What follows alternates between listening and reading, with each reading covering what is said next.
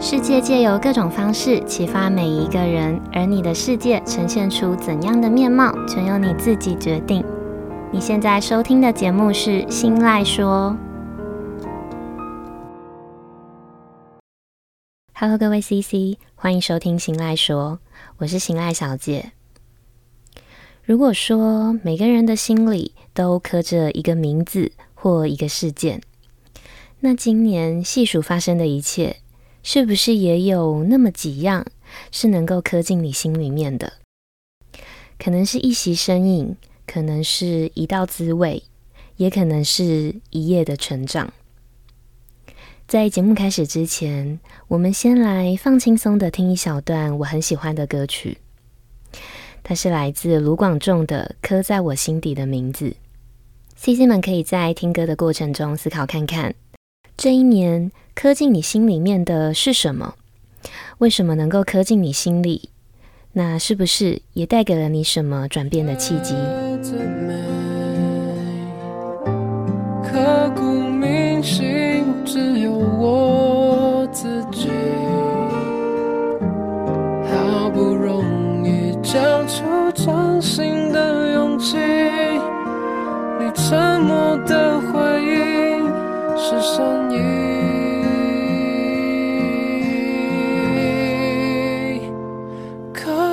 我心底的名字，忘记了时间这回事，于是谎言说了一次就一辈子。年初的时候，二零二零年因为谐音的关系，被大家捧为象征幸福含义的“爱你爱你”。默默的，这一点都感受不到爱意的二零二零，到了最后一天。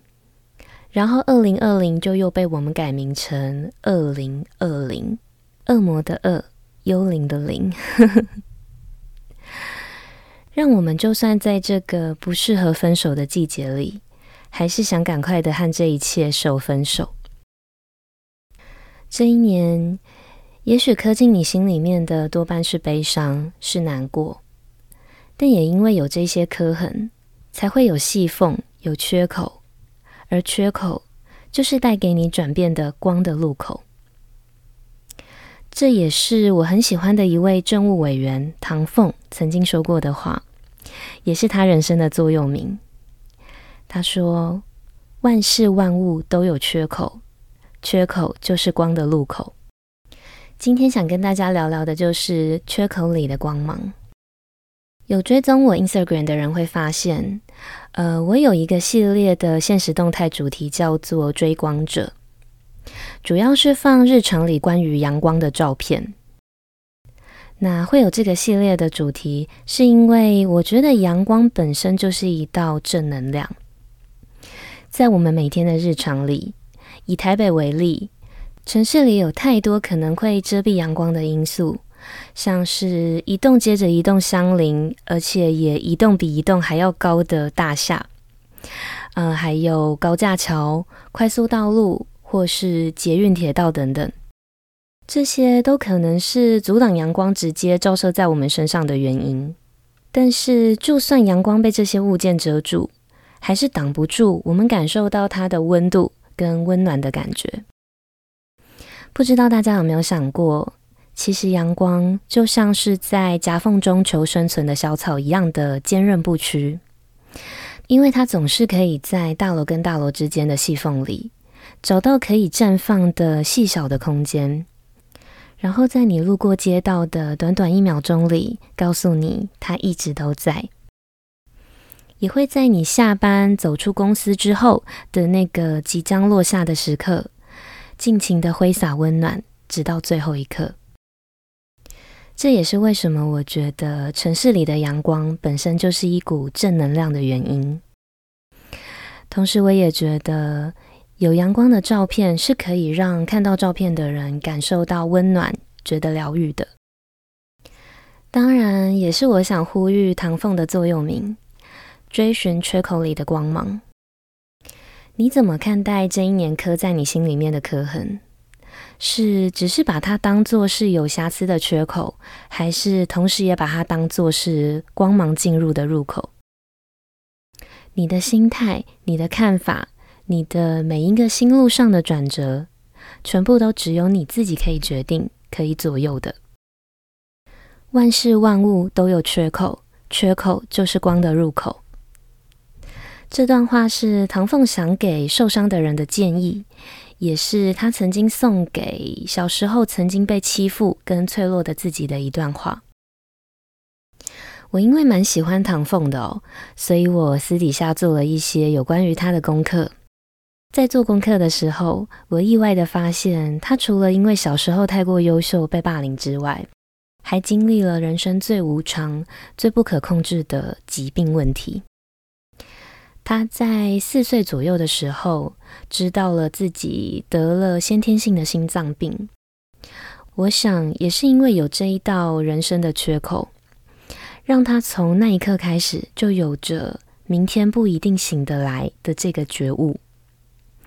这份觉悟，同时也被唐凤看作成光的入口，让他因此把每一天都过得非常的投入，看事情也变得洒脱许多。因为这份投入跟洒脱，让他在一段媒体的访谈里面说了另外一段让我印象非常深刻的话。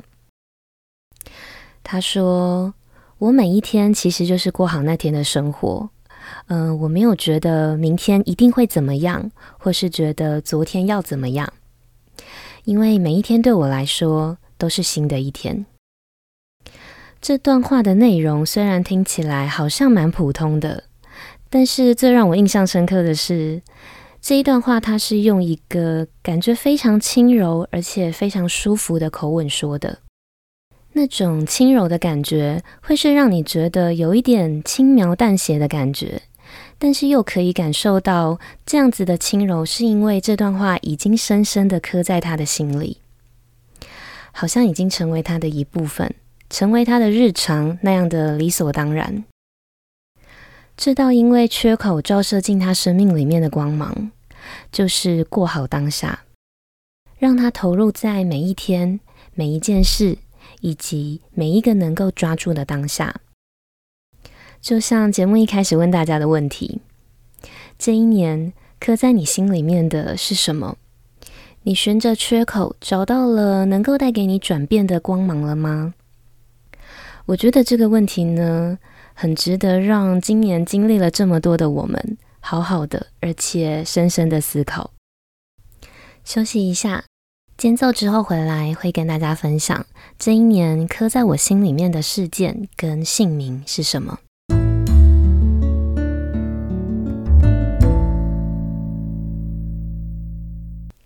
如果说每个人心底都刻着一场事件。那二零二零年刻在我心底的事件缺口就是疫情。这场疫情带来的光芒，就是改变了我们的生存方式。因为这场灾难不只是改变了大环境，呃，它也改变了外界的情势，更连带影响了我们看所有事情的思维、呃想法，还有切角。我们开始重视身体的保健。呃，开始学习投资理财，开始注重一些我们以往不曾想过的事。以餐饮店为例，餐饮店因为疫情的关系，所以实体店面的生意受到了还蛮大的波及。他们开始想着要怎么改变经营的模式。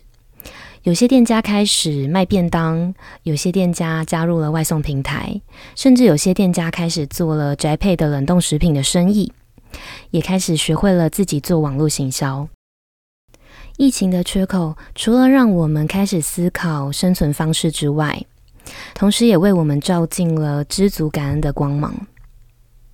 我们为自己保有健康的身体感到感恩，我们为自己有足够的口罩可以使用感到感谢，也为自己还能在国内安排旅游感到知足。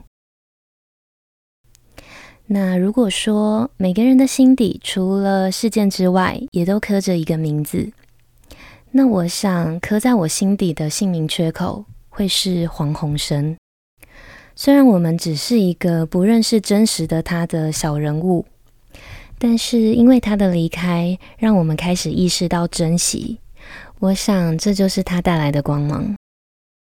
我很喜欢杨丞琳在怀念黄鸿生的发文里面提到的一段话。他说：“很高兴我们都有把满满的爱和关心适当的表达给对方。失去你是很可惜的，是很不舍的，但是我们没有留下一丝的遗憾。”这一段短短的怀念文里，从字里行间里，可以深深的感受到珍惜的重要。我们永远不会知道遗憾跟明天哪一个会先到来，所以更应该把每一天都当成是不留遗憾的道别，珍惜每一天，珍惜当下，珍惜我们身边所拥有的一切。也许二零二零年是一个超级多缺口的一年，但我想他想教会我们的，就是不要害怕生命的每一道刻痕，每一个缺口。即便这个缺口在刻在你心里的时候是难过的，是痛苦的，我们都不要害怕，因为有缺口，我们才能够当一名追光者，追寻从缺口里透出来的光芒。然后我们会记着这份追光的力量，记着这样前进的感觉。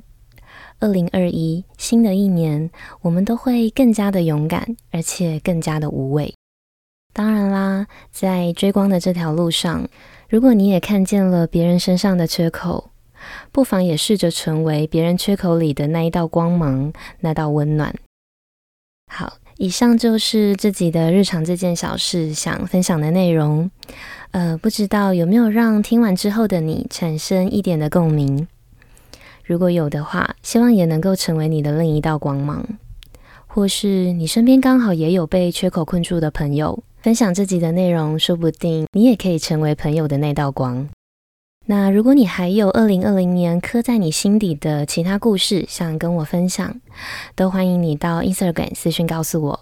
我的账号是 Miss 点 Isoland，M I S S 点 I S O L A N D。这个系列在新的一年也会持续的借由生活中的大小事或是各种故事，来分享不同面向的观点跟想法。期许能够透过节目的分享，激起每个人心中的反思力量。好，那因为节目上线的时间呢，刚好碰到了今年的最后一天。嗯、可能你听到这集的内容已经是二零二一年了，但也没关系。我想说，很感谢现在正在收听新赖说的你，谢谢你点开这个节目，愿意给这个节目一个机会，也谢谢你收听到这里。新的一年，愿你一切安好，也能够在你期许的道路上继续发光发热，继续闪耀。接下来，还请你继续收听，继续支持我。当然，如果方便的话，希望你能够把这一份支持化作行动，到新赖说的 Apple Podcast 节目上评价五星加留言，或是把节目分享出去。你的小小举动都有可能让这个节目被更多人听见。当然也会成为我继续录制优质内容的动力。那我们今天的节目就到这里结束喽，大家新年快乐，我们下次见，拜拜。